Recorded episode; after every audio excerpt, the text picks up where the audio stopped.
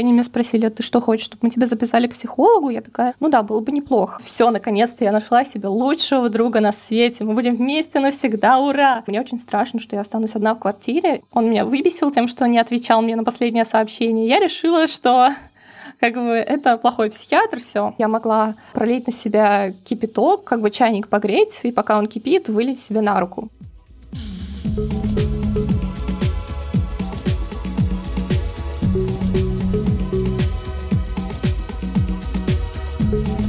Привет! Это подкаст «Наизнанку» и мы его ведущие Даша и Алена. Мы рассматриваем жизнь с нестандартных ракурсов и пытаемся ее понять вместе с вами, а помогут нам в этом наши гости. Наша сегодняшняя героиня написала нам сама, до этого я даже не слышала о таком диагнозе. Но оказалось, согласно оценкам Национального института психического здоровья США, пограничным расстройством личности страдает около полутора процентов взрослого населения. Настя на личном примере расскажет, каково это делать себе больно самой специально и становиться самой счастливой от незаметных мелочей. Привет, меня зовут Настя, мне девятнадцать лет. Сейчас я учусь на клинического психолога и занимаюсь в основном дизайном, рисованием и как бы этим планирую зарабатывать.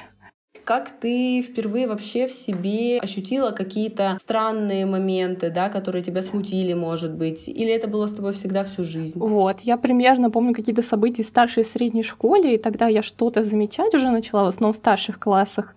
И я как-то гуглила, плюс меня начала интересовать тема психологии, я в Инстаграме подписывалась на все такое. Но когда я могла прийти с какими-то проблемами или вещи, которые мне казались странными, к маме, которая приходила за всеми вопросами, она, разумеется, ничего особо не могла мне ответить, потому что, ну, так у всех, такое как бы пройдет, ничего страшного.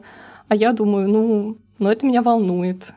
И поэтому начала узнавать, читать об этом, и постепенно дальше, чем больше, тем больше узнавала. А что ты начала замечать? Что было странным? Есть вещь, которая казалась мне не странной, но она очень сильно меня всегда волновала. Прям лет, вот, насколько я помню, с десяти точно, это какое-то болезненное взаимодействие с остальными людьми, там, друзьями, какими-то близкими, потому что я очень сильно, как говорит моя мама, загонялась, что, ну, то, то есть буквально...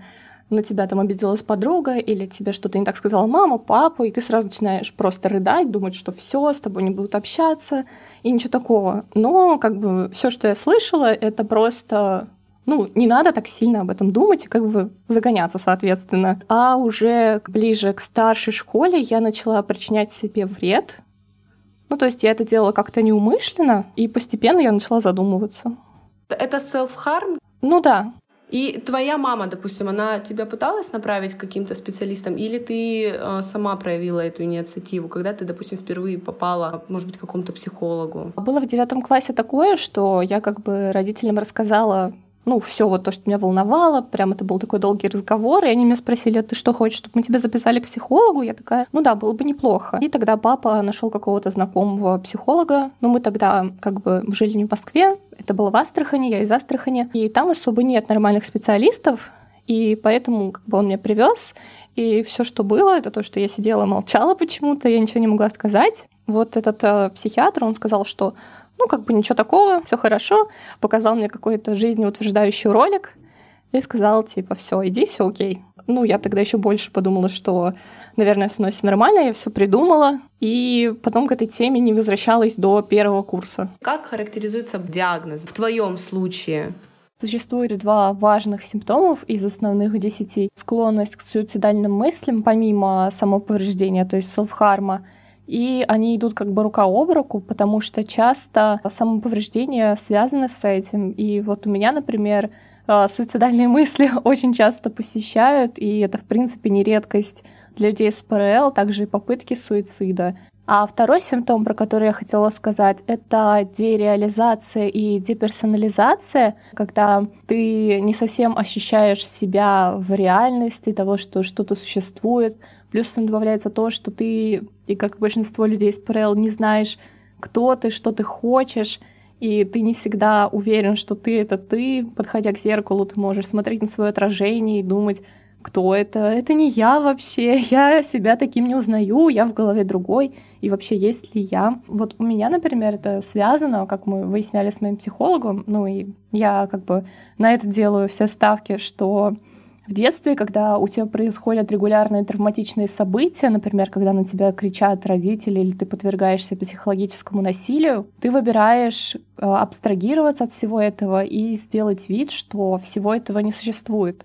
То есть это такой защитный механизм психики, когда ребенок делает вид, что он в домике, кричат не на него и вообще представляет себя в другом месте, и тогда как бы опасности нет. А во взрослой жизни ты уже не можешь вылезти из своего мира, и ты не можешь включиться в настоящую, текущую жизнь, реальность, и тебе от этого очень плохо, потому что, во-первых, у меня из-за этого очень большие проблемы с памятью, то есть я не помню буквально, что было на прошлой неделе, потому что, может быть, я что-то и делала, но я это не осознаю, и иногда могу задумываться о том, что меня окружает, что происходит вокруг, здесь ли я, где я вообще, и также с деперсонализацией.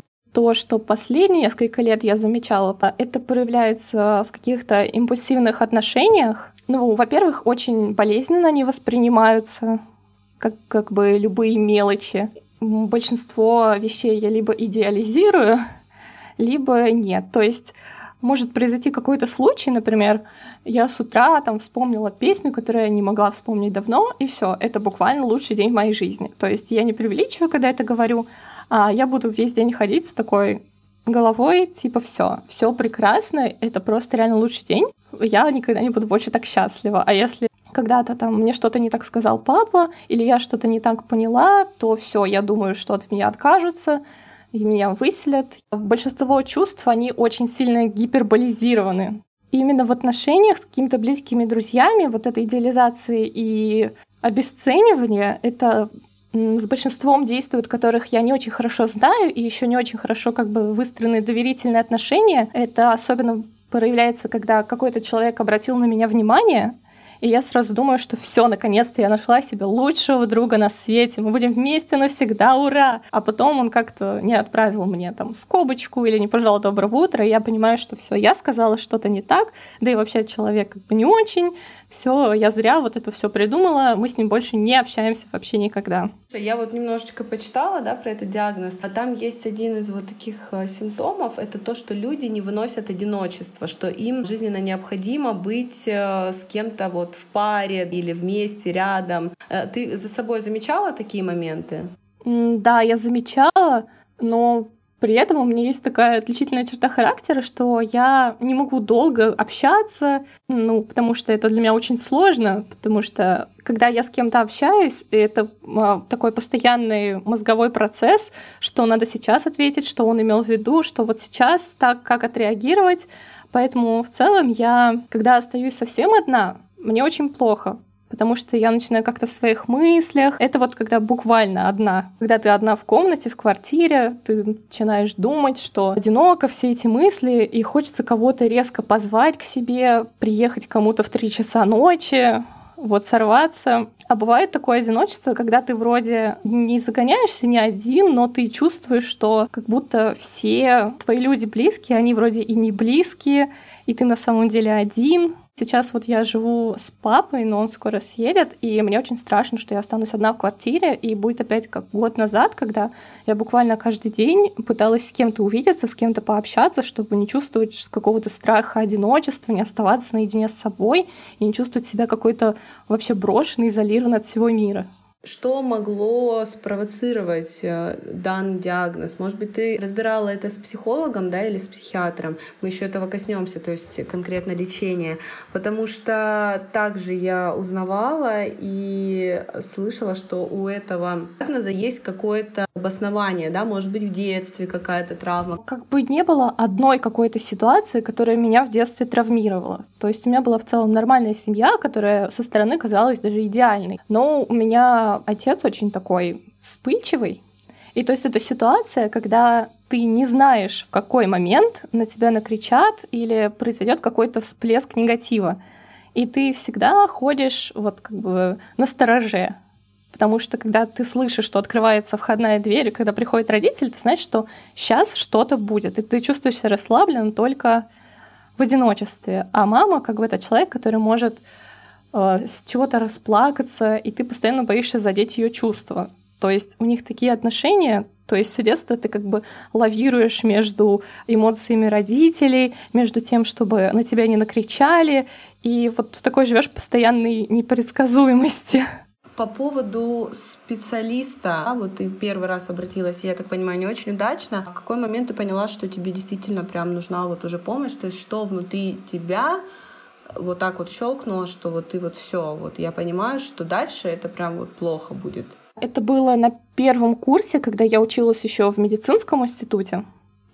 Я там проучилась два курса, потом отчислилась и поступила на клиническую психологию. И как-то я со временем начала изучать эту тему, но вот такое резкое сознание пришло. Я очень хорошо почему-то этот день помню.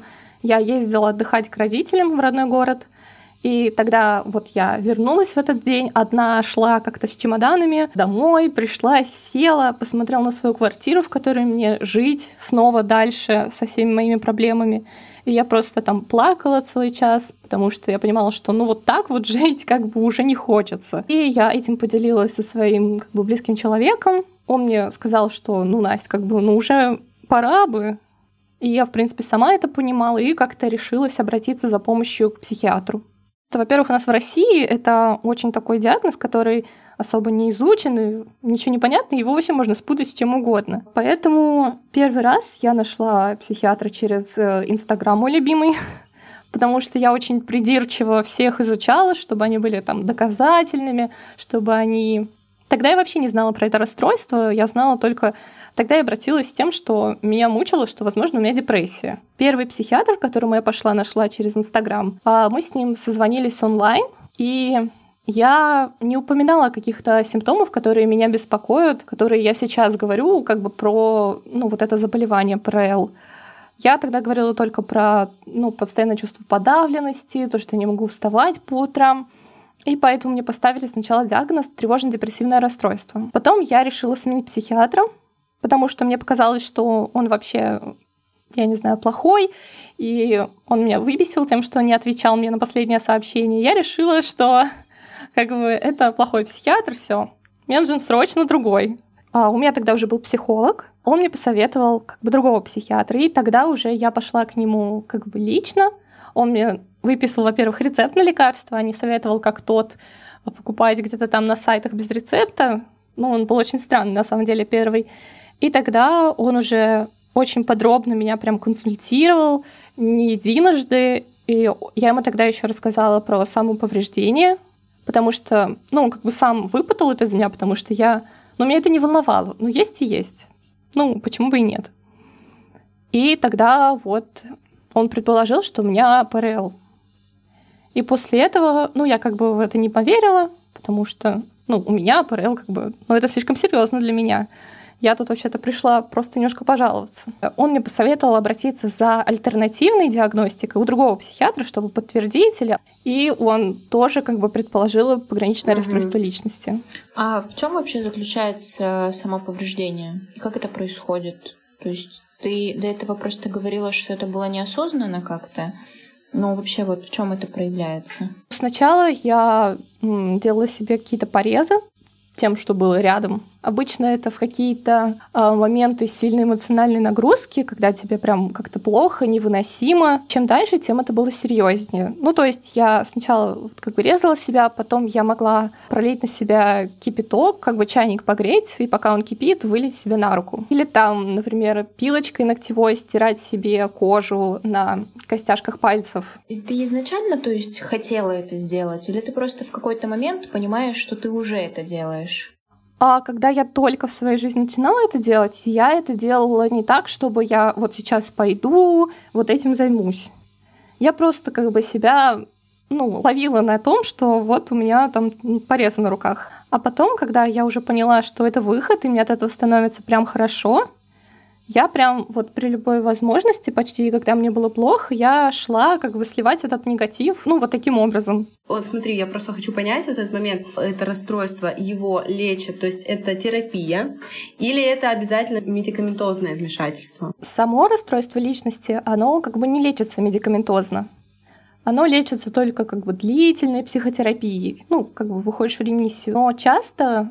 Оно как бы идет рука об руку с какими-то расстройствами настроения, тревожным расстройством, там может быть депрессией, и уже то, что как бы сопутствует этому расстройству, оно уже лечится медикаментозно.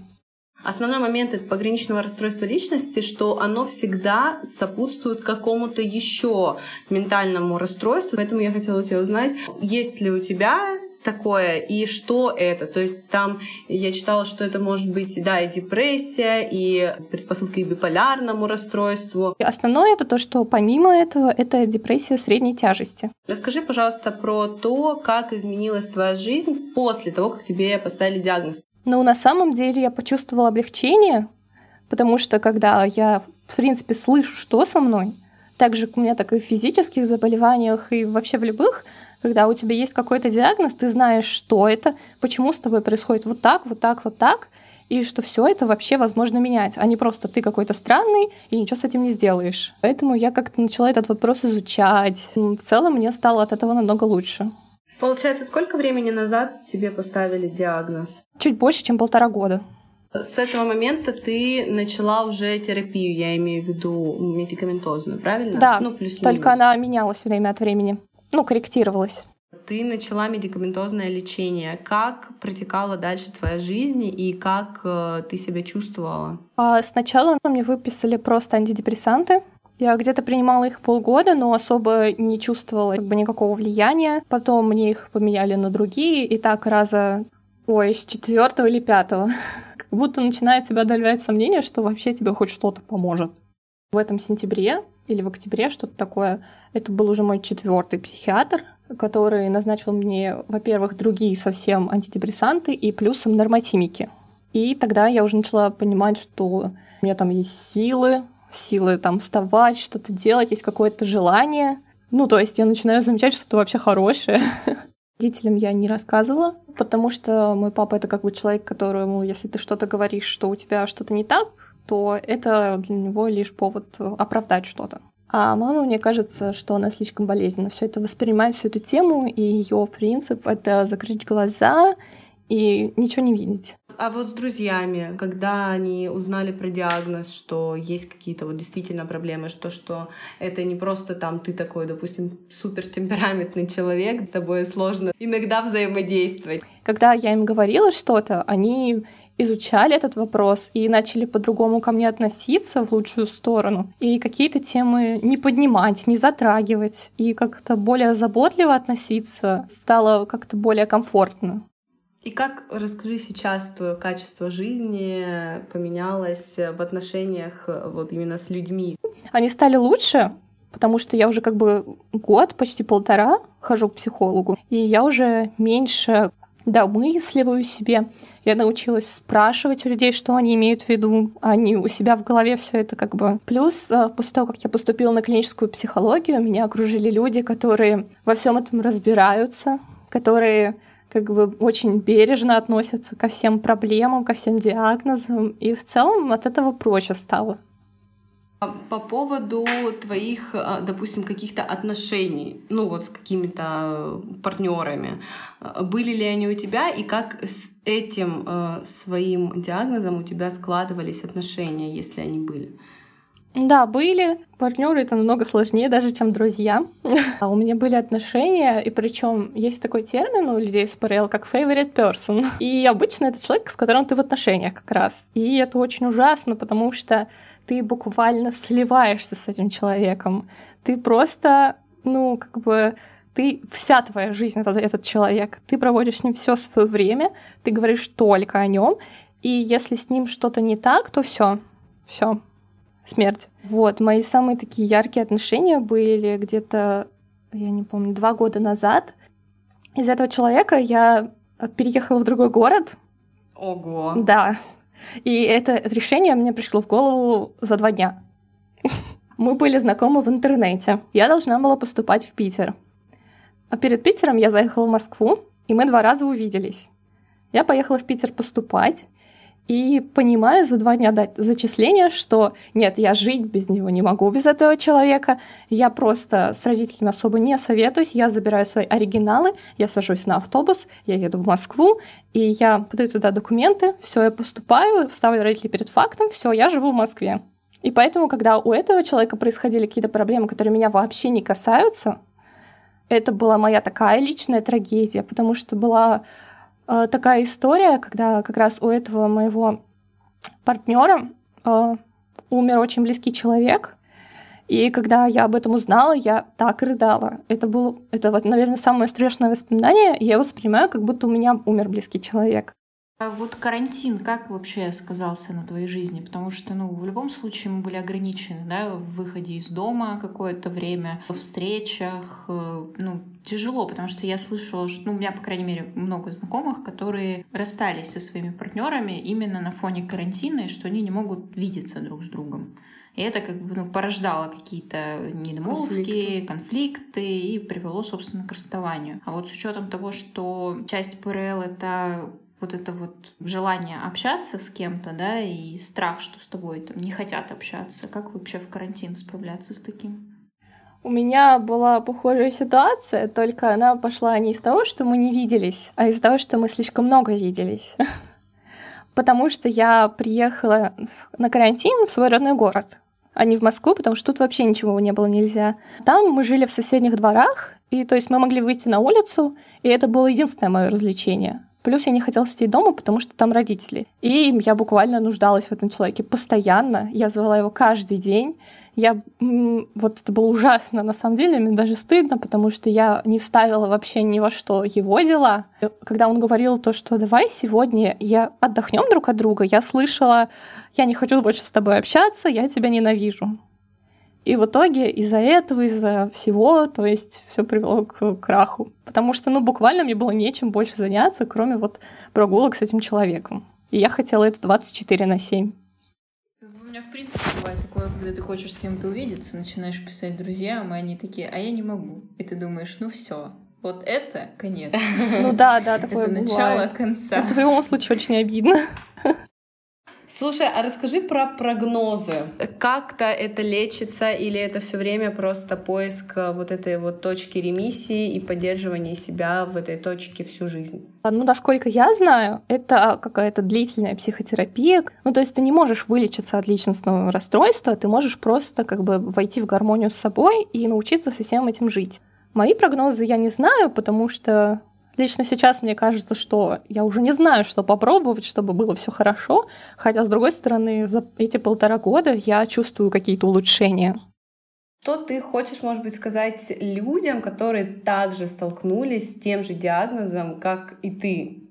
Это то, что мне, например, довольно неплохо помогло, это найти какое-то свое дело или то, чем тебе нравится заниматься, в то, во что ты можешь погрузиться, и максимально себя этому посвящать, потому что с ПРЛ у тебя идет концентрация в основном на людей, которые тебя окружают, и вся твоя жизнь, все твои состояния зависят от внешних факторов и непосредственно от людей, с которыми ты общаешься. То есть даже приходя к психиатру, ты рассказываешь не о своих симптомах в первую очередь, а о том, какие у тебя проблемы с другими людьми, и ты рассказываешь вообще все о других, потому что, ну, ты как бы не центр своего внимания и своей вселенной. И когда у тебя есть какое-то дело, которому ты можешь посвящать, окунаться с головой, это очень сильно отвлекает и помогает как-то отвлечься.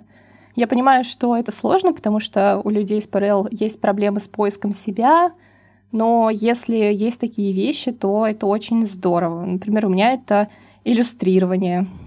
Многие люди с этим диагнозом думают, что это на всю жизнь, и что жизнь — это вообще какой-то кошмар, в котором ты катаешься на американских горках, но когда-нибудь ты сойдешь с этих горок и постоишь на ровной поверхности. Просто нужно как бы не опускать руки, и тебя не, не ненавидят все на свете. Ребята, ставьте нам оценки в iTunes. Это очень важно, так как когда вы ставите оценку или пишете комментарий, другие слушатели могут нас увидеть и также узнать про наш подкаст. Подписывайтесь на наш Инстаграм, Наизнанку подкаст, на наш Телеграм-канал, SoundCloud и на Яндекс.Музыку. Если вы хотите стать героем нашего подкаста, пишите нам в любых социальных сетях или же на почту.